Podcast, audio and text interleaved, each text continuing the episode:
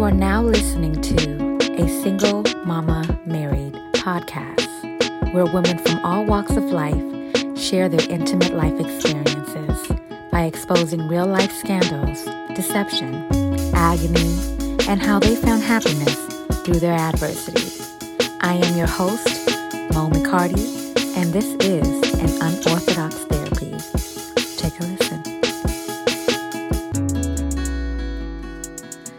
Welcome back. I hope that you guys enjoyed the first half of this episode, but let's get really into it.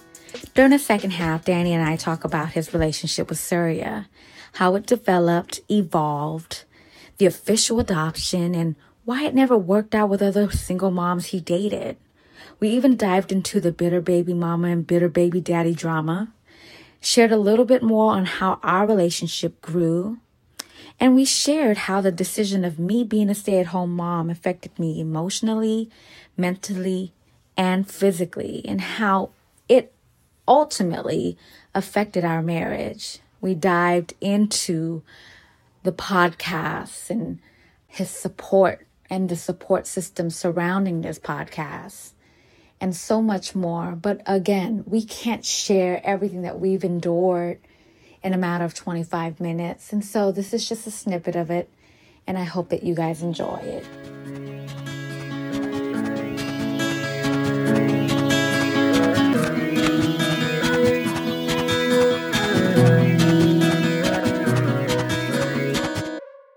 What do you mean what happened? What happens? Like, how did we all develop? Like, how did you not? How did you suddenly grown into this mature man who now wants to be a part of my life and I, life? I, I think a key component that helped our relationship that everything was just smooth. Like there was nothing where you felt forced or rushed. So men, this is just me speaking 100% subjectively as a man. Men, if we feel rushed or forced or there's like, you know, like there's a decisive decision that needs to be made. It's either this is the ultimatum, you have to do this or do this. Like, eh, we're cool. We back out. We, you know what I mean? Like, and I've been kind of not to say putting those kind of same predicaments or feeling boxed in, and then I'm like, all right, I'm out. You know. Um, but with her, I never felt nothing that I had to do this or this had to be it. And if anything, I kind of put pressure on myself. Like, listen, like I know the kind of person I am. I can't keep keep up with somebody and then lead them on and then turn into nothing because now I've involved other entities besides her. You know, now we But he's mature like that. Not every man is like that. Motherfuckers still entertain bitch, knowing all these different entities she has, and still try to get his. Okay. right. So you know that that that falls on each person. You know what I mean? Like what kind of character do, do they have? But I can say if a man feels rushed or forced, like I was talking to your friend the other day at the cookout about, you know, he's getting up there in age and he feels like women at this point just want the idea of marriage, just want the idea of being a wife versus actually like building that relationship. Um, and you really have to see everybody's like bad side because everything could be cool. Like me and her, we have good times, but when they're bad, when she's bad, it's, it's a lot to it's handle. bad. It is. It is bad, and that's what a lot of people don't. I don't think they, they see this relationship. That's oh my gosh, he does this, he does that. Oh Mo, you're so lucky. I'm like, yo, he's just as lucky as I am. Like, why do you keep? And that's really how the conversation really gauged was when he said, "Man, you got it good in this relationship as we're laying in the bed." I You do. Like, You do. well, don't you got it good? See how she always And like I- deflects that and says that. Well, Like I'm not saying I don't have it good, but at the, the point of the conversation was pointing out you have it good. And for example, in the past year, I've probably driven over 14 million miles, and she's probably driven eight. You know, like I drove all the way up and back to Orlando for her to make Podfest prior to coronavirus and everything to get to show my support and interest in her podcast drove 18 hours down and 18 hours up. She drove like an one hour total, and I was like, stop because my I can't even sleep. She's like, you know, and I think women do that. Women like to drive like they don't know how to drive, so the man's just like, I'll drive. Well, yeah. I personally hate fucking driving, and everybody who's from LA knows how much everybody hates driving in LA. So when Danny came about, I was just loving the the that he loves to enjoy, and he enjoys driving. So I took advantage of that. Absolutely, fuck right. I don't like driving, and I would rather him drive for the rest of our lives. You know. So So, but the, the to pull back into that, yes, I do have it good. She has it good. I'm not gonna say she has it gooder than me, but she probably does. whatever. You yeah. know, but for a relationship really to work, like both parties have to feel appreciated. Like I do a lot for her, but she also does a lot for me.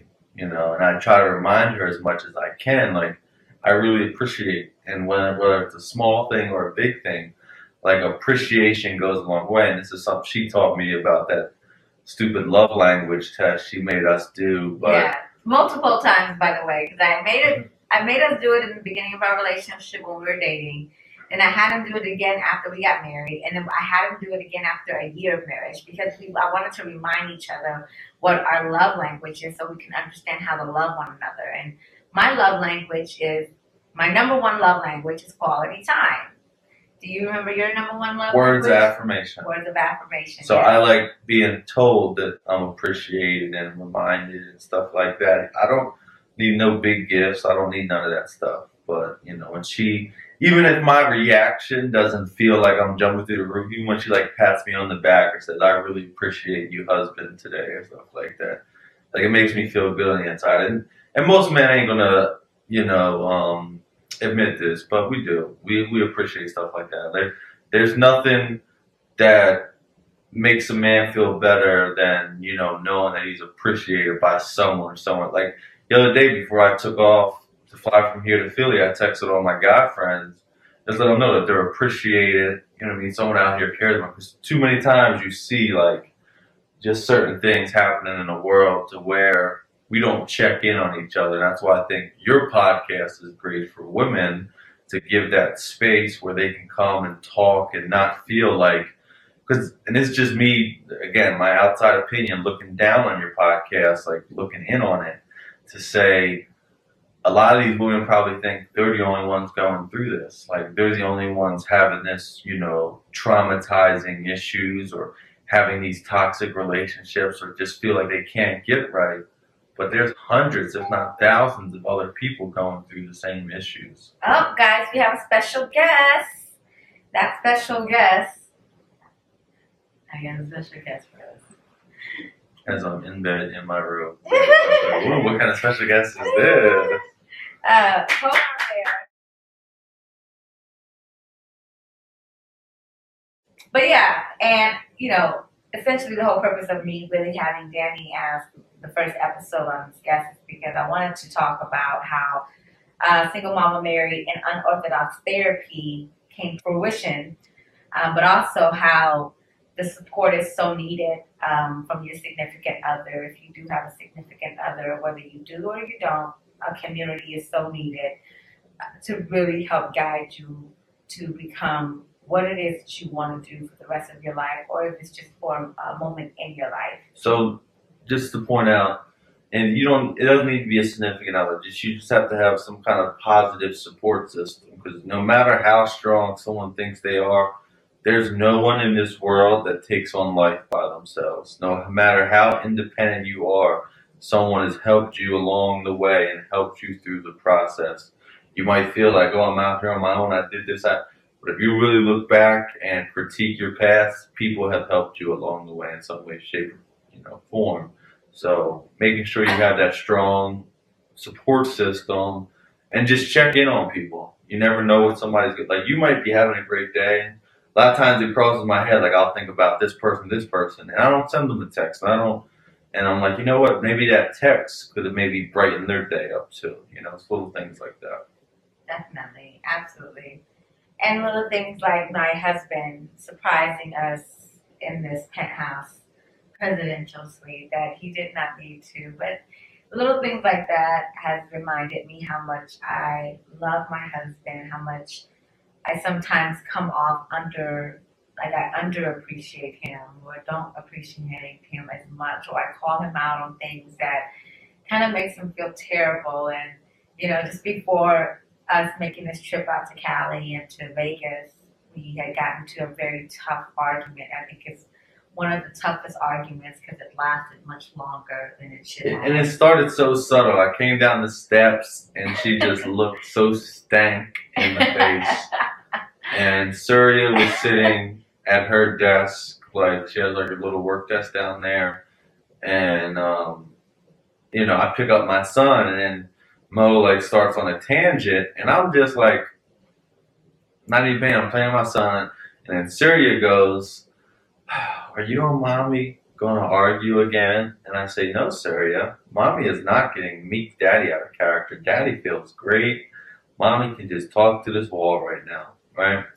Well, mommy talked to that wall for over two hours till I finally broke and, you know, gave in. So by me breaking means I actually engaged in her. Uh, so I started going back and forth. Her, we went back and forth, and next thing you know, I just wanted to go to sleep. You know, um, I drained him. I had depleted him of everything. And I went to work the next day, and she still continued. And mind you, that next day at work, I worked a 24 hour shift. So for 24 hours, I'm at work, but getting nothing but nothing. This is like number one. Like women, take notes. If you really want to annoy a man and want a man not to talk back to you and say anything to you or even engage, or possibly block and delete your number Write that man a 17 page paragraph via text message. 99.9% out of men don't read that message. We see a lot of times she said, What I do? I just delete the whole text thread. You know what I mean? Like, and I'm tight as shit because I'm like, yo, like I really need you to read that. No, nobody's reading that. No one. All the men out there can relate. No one is reading through that. Um, yeah, and it got to a point where on the second half of my 24 hour shift, I just, you know, she was calling me, and I just explained to her, like, listen, like, at that point I was I didn't have nothing.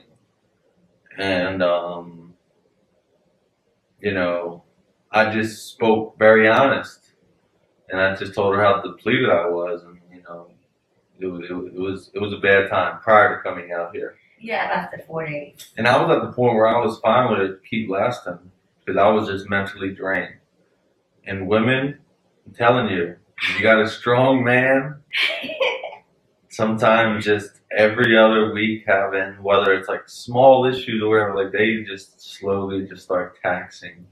And there was a point where I got to like I just wanted to say not something hurtful to like make her hurt, but I had to say like the truth to maybe open her eyes, you know. And I didn't say it while I was at work, but he did say it. I said it the next the day. Next day. It was it was 100 percent the truth. He said, "Do you guys want to know what he said?" My mic fell off, but do you guys want to know what he said? Do you guys want to hear what he said to me? That was like one of the most hurtful things, but because it was semi-true. You can say it because I, I know you remember it. Well, of course I remember that, you nut. And you said it to me. You said it too. Shit. He said to me, I hate to say it to you, but this is probably why you've been single for so long. I was single for 10 years prior to meeting Danny. And when Danny said that to me, that broke my fucking heart. And it broke my heart not because he said it, but it broke my heart because you know, he made me feel in that moment like as if, like, well, I'm I, so unhappy that this is the reason why you are single for so long. Because nobody wants to put up with that shit. Nobody. That's exactly what I said. Nobody wants to put up with that shit to where every other week it feels like it's just another like stupid pointless argument. It's just another set of like, like me and a close friend of mine, you know, a lot of us men, apparently, when we, we talk to each other, there's a lot of similarities. I don't know what it is with you women, but, you know, there's like just, maybe in your head, it's just like a way of life, you know what I mean? Like the, the, you know, start like pointless arguments at times or see us downstairs in our man cave playing the game and just want to like just nitpick on stuff and then when we give you a certain reaction, somehow we're the bad guy. It's just, it's just, it's just a crazy circle of life. We, I wanted to really dive into the beginning stages of our relationship, which was, you know, the, the father part. Like, how did you, for those who don't know, let me just fast forward really fast. Danny officially adopted Surya um, 2019 of December. So Surya is officially a McCarty, and we are all Makaris. And, you know, that's a blessing because we, we also talked earlier a little bit about how Danny is eight years younger than I am and how I kind of dismissed him initially because I was like, what can he do for me? He's such a young man, this, that, and the third. Yet here he is, you know, three years later, we're married, we have he adopted Surya. We have a son together. Now we have a little little itty bitty one on the way very soon. But I really want to dive into because a lot of the listeners really want to listen in on, you know, what made you make the decision that I'm going to now want to marry this woman who now has a who has a child because it wasn't too long ago, it was months ago that you were dating someone who did how did have a child and you never took them serious. It was there was a situation before I met you, yeah. And she introduced me to her son. Um, and obviously I was a friend, you know what I mean? And he was, I want to say he was the same age at the time as Sue, he was like five or six. but I just, it just, something, it just didn't mesh. Like I didn't I couldn't see myself, you know, whatever. Maybe I just, again, I wasn't mature enough at that time. Um, with our situation, it just how great me and you were, and talking every day, and just everything that we went through in that quick, short period of time that felt like an eternity. I think it just got to a point where I was just like, you know, this is something I want, and that doesn't like that doesn't deter me. Her having a child already, like like I guess I reached that level of maturity where I wanted this person, and there was nothing else that was gonna, you know, turn me away. Um, but if you remember, there was a lot of times where I didn't I felt uncomfortable putting myself in a position to where, you know, I was forcing myself in the situation with Surya. You know what I mean? Like even I'm gonna show you guys a screenshot as he's saying this. They, he sent me a screen. Uh, he sent me a text message, um, and he told me that he was on FaceTime with Surya, and this is really early on in our relationship, and he said I really wanted to tell Surya I love her, but it was so hard. I, I, I was so afraid that she would have rejected me and not say anything back, and I didn't know how she would take it, so I just didn't say it at all. And it was beautiful. It was such a beautiful text message, and it was just like, for me, it meant so much to me as a single mom. It meant so much to me that he even wanted to take the initiative to say and do something like that, because that just made me know that he was truly invested in me, truly invested in us. And that for me was just everything. I think a scare tactic for me with in our situation was there's obviously someone that was in the picture prior to me that, you know, helped create that child. And as much as I knew you, there's always another side to the story. And coming from the past that I come from, where I have friends or you know colleagues that have bitter baby moms, and I've seen it firsthand. So where they physically like don't allow the dad, to show up or you know really put everything on them and maybe you know that father just doesn't even want to deal with that headache so he doesn't put up such a fight Right. um, so it was like I don't want to come try to step into this picture and, and there's somehow this guy that's out here that's been trying to be in the picture but you're being a bitter baby mom for whatever. I mean we had this conversation Right, right. um, but I felt I did as much as I could my due diligence to try to, you know, see that other side. And, you know, that's one thing that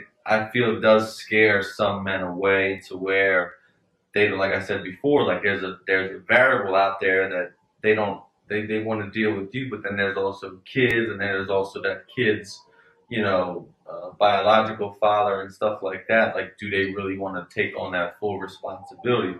So it is a lot to take in. So you can't say, "Oh, he's not mature enough to," you know. Um, I don't, I don't want to go off topic with this, but it just everything just became genuine to more and more of me and you being together.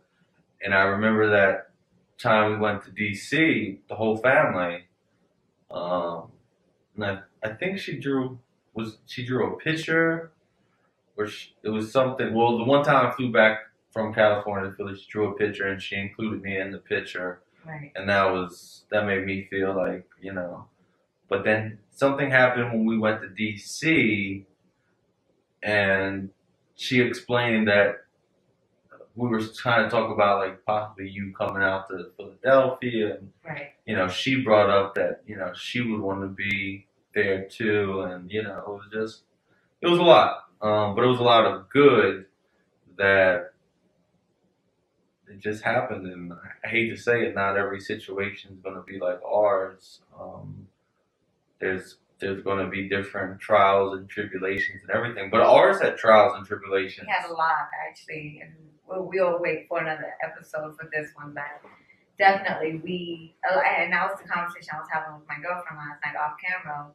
Is that people don't realize that me and Danny have gone through so much. We've gone through just as much trauma, issues, everything in the span of four months than someone who would have something in five years. I think people like a, a lot of my guy friends will be like, I'm not ready for no relationship. I'm not, you know what I mean? And I look at them and I'm like, well, why aren't you ready for a relationship? Like, and I think what the real issue stems from is what examples do they have to look at? A relationship, a real relationship where it's genuine and both people are equally yoked actually uplifts you. Like, there's so many positives that have come from my life from the moment I've met this woman to I know I wouldn't be in a lot of positions that I am in right now if it wasn't for her coming into my life. And not saying like she made me or she told me or like it just like it was just a whole different movement that came from me being in this relationship and and I feel the same way. Like I wouldn't be where I'm at in my life right now for Danny. And you know, I prayed for Danny. I really legitimately prayed for this man. And he came in every character trait that I requested from God. When I got on my knees and prayed, 2000, top of 2017, this man came in the full flesh, realizing the support he gives me, the interest he takes in my podcast and what it is that I'm trying to do for the community of women. I don't need to have him tell me he's proud of me, but I value his opinion so much, and I just want him to like see me as executive, this, that, and third, to now being a stay-at-home mom and raising my children and being a wife and you know doing my podcast and trying to make something of myself to feel of value because I feel like, and this is really the essential part of why I really wanted to have this particular episode is because as a stay at home mom, we feel so unvalued. We are the most devalued position.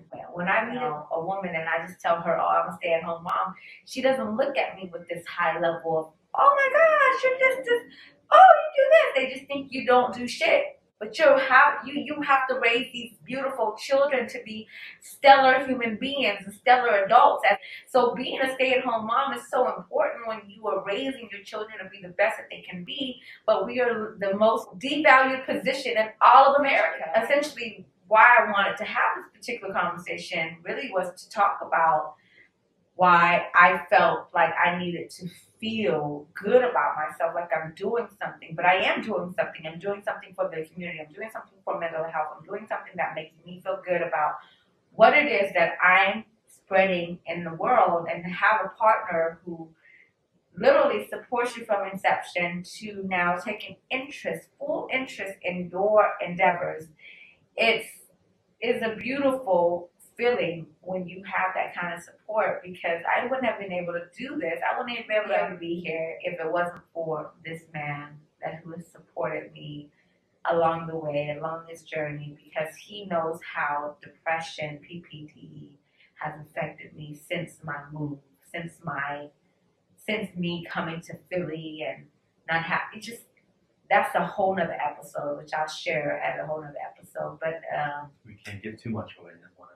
I know, but in this moment here, you know, I wanted to really talk about the why single mama married and unorthodox therapy came about, and then just a little snippet of how me and my husband really came to a relationship and how he went from being a single bachelor literally just months before I was and living my life like it's golden. Living my life like it's golden. to now suddenly, literally suddenly, just months later, that he's in love with a woman from LA. He takes on being a stepfather to Surya when in, when not really a stepfather, but a full-on dad, daddy, father to Surya, and to us having now another kid on the way, which in total three children, and the doorbell rings again. Why? I just told him to go away. It hasn't been an hour. It hasn't. It was at ten thirty. That was twenty one minutes much. ago. Do you have any last words for our guests? But no, I'm just glad glad to be here. I'm glad you guys came to listen to me. I know that's the only reason you clicked on the video because she's all special guest to me. You didn't worry know what she had to say. But So, I just you. wanted to thank my husband for joining me on this official first episode of Single Mama Married and Unorthodox Therapy Special Edition How This Podcast Came to Fruition. You were listening to Thank you, Ken. Single Mama Mary Podcast, an unorthodox therapy hosted by Mona Hart. Visit us at www.singlemamamary.com or www.unorthodoxtherapy.org.